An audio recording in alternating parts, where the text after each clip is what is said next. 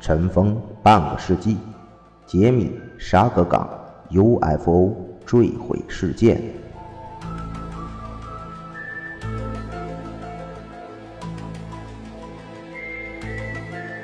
在二十世纪，发生过许多引人注目的不明飞行物撞击事件，其中之一就发生在加拿大新斯科舍省。南端沙格港的一个小渔村。虽然这个事件从公众的角度来看是相对难以理解和模糊不清的，但却是过去三十年里最完整的、有着官方记录的不明飞行物撞击事件之一。它的轰动性和神秘性可以媲美著名的美国罗斯维尔事件。在一九六七年。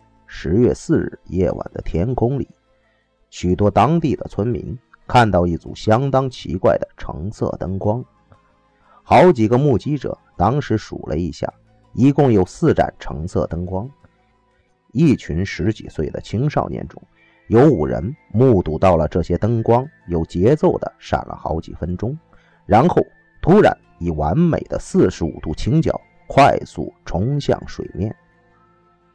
让这些青少年和其他目击者感到惊讶的是，那些冲向水面的灯光并没有很快地消失在轻柔的波浪之下，而是仿佛在距离岸边两三千米的水面上漂浮着。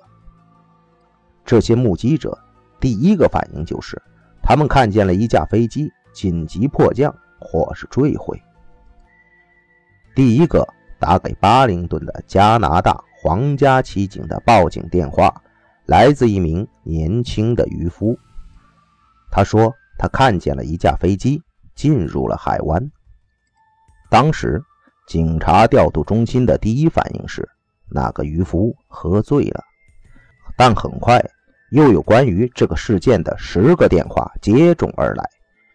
于是，调度中心回电话给那名年轻的渔夫。要求他提供有关的出事地点和详细的资料。就在同一时间，在三号公路上巡逻的加拿大皇家骑警罗恩·庞德警官正在驶往沙格港的路上。他看见了那些奇怪的灯光，于是他加速驶向出事地点。庞德警官在报告中说。他相信那四盏灯光是来自于同一架飞机，长度大约为十八米。当庞德警官到达岸边的时候，他遇到了另外两名警察，警察下士维克多·沃比吉亚和警官罗恩·奥布莱恩。当时还有许多来自渔村的居民也站在岸边观看和询问接下来该做些什么。根据庞德警官和其他警察的描述，那些橙色的灯光慢慢变成了黄色。那个物体看上去像是在水面上缓缓地移动，并在它造成的尾迹上留下看上去似乎是黄色的泡沫。此时，不少于三十名的目击者从不同的角度看着那个物体缓慢地漂移，远离岸边。根据目击者的描述，那个物体大约十八米长，高三米左右，看上去像是个圆拱顶的形状。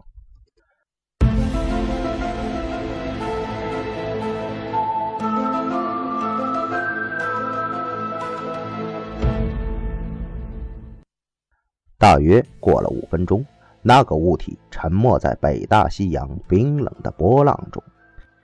有几位目击者说，他们听见物体发出嘶嘶的声音。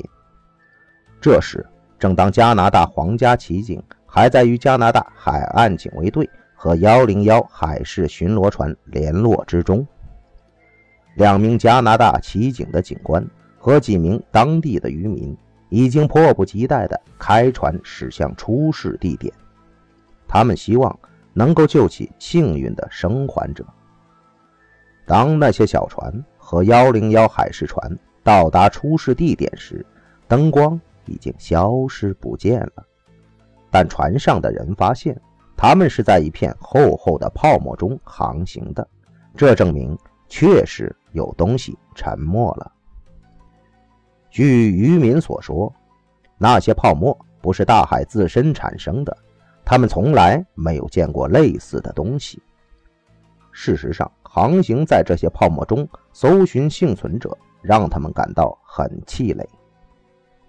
经过了几小时毫无结果的搜寻，他们在凌晨三点左右停止了搜寻工作。加拿大的皇家骑警还联系了美国北美防空联合司令部和位于加拿大哈利法克斯的救援协调中心，都没有有关那天晚上有军用或民用飞机失踪的报告。十月五日，事件发生的第二天，救援协调中心给在加拿大首都渥太华的加拿大军队总部递交了一份报告。报告中说，有东西坠入了沙格港水域，但不知道那个物体是何方神圣。加拿大军队总部调动了加拿大皇家海军的扫雷舰“格兰比号”前往沙格港的出事地点，采用了先进的探测仪，并且出动了经过特别训练的海军和加拿大皇家骑警的潜水员。虽然。军队用了好几天的时间，对当地的海床进行了系统性的搜索，但是没有找到任何线索。在一九六七年，这个神秘的事件以没有找到任何证物和其他线索而结束。接下来的几年里，这个故事还常常出现在当地的报纸上，时不时都会有一些理论或者有趣的传言出现。都是些关于当时的俄国飞船或潜艇，或者是美国后来进行过一次跟进调查。这些故事很自然的随着时间渐渐变得默默无闻了。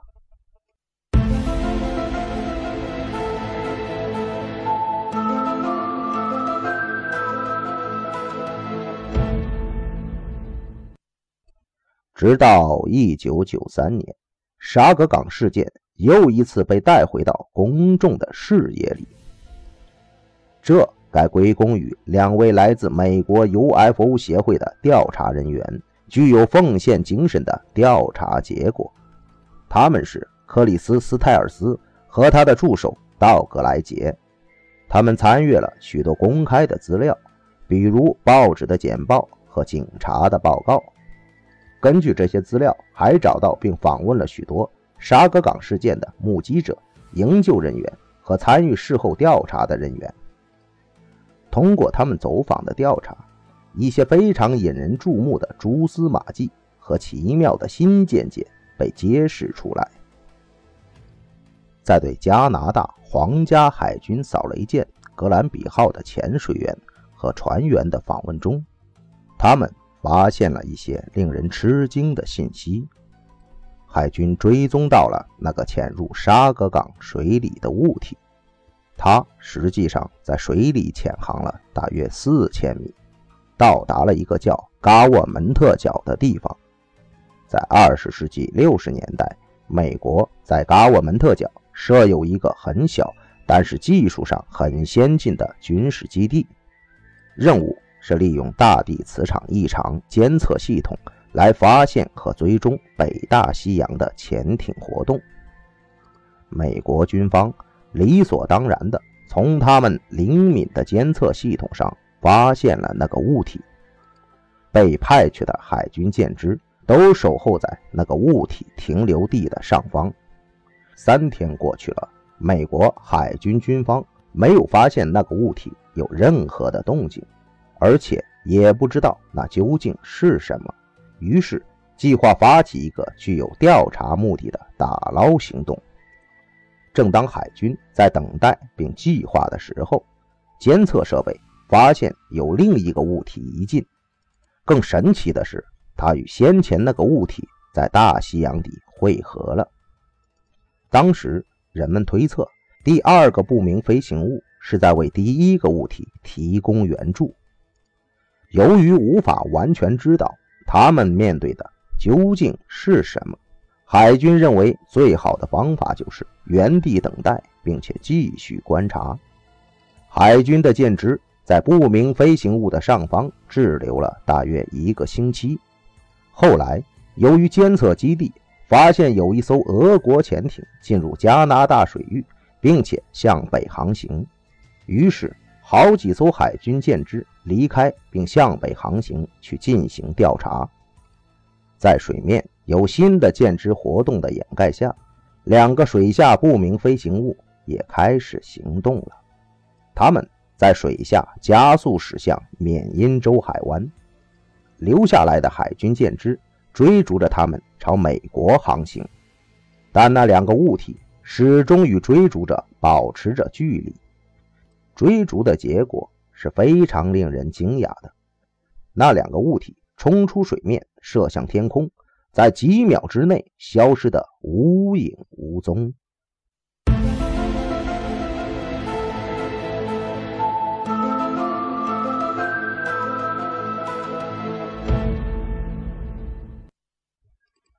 根据研究人员说，这些目击报告都是被许多诚实可信的目击证人所证实，他们中有来自军队。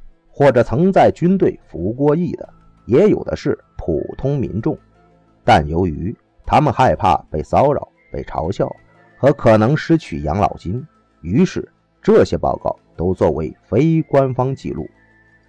很明显，一系列让美加两国海军和北美防空联合司令部都被卷入其中的非常奇妙、独特，但还无法解释的不明飞行物事件。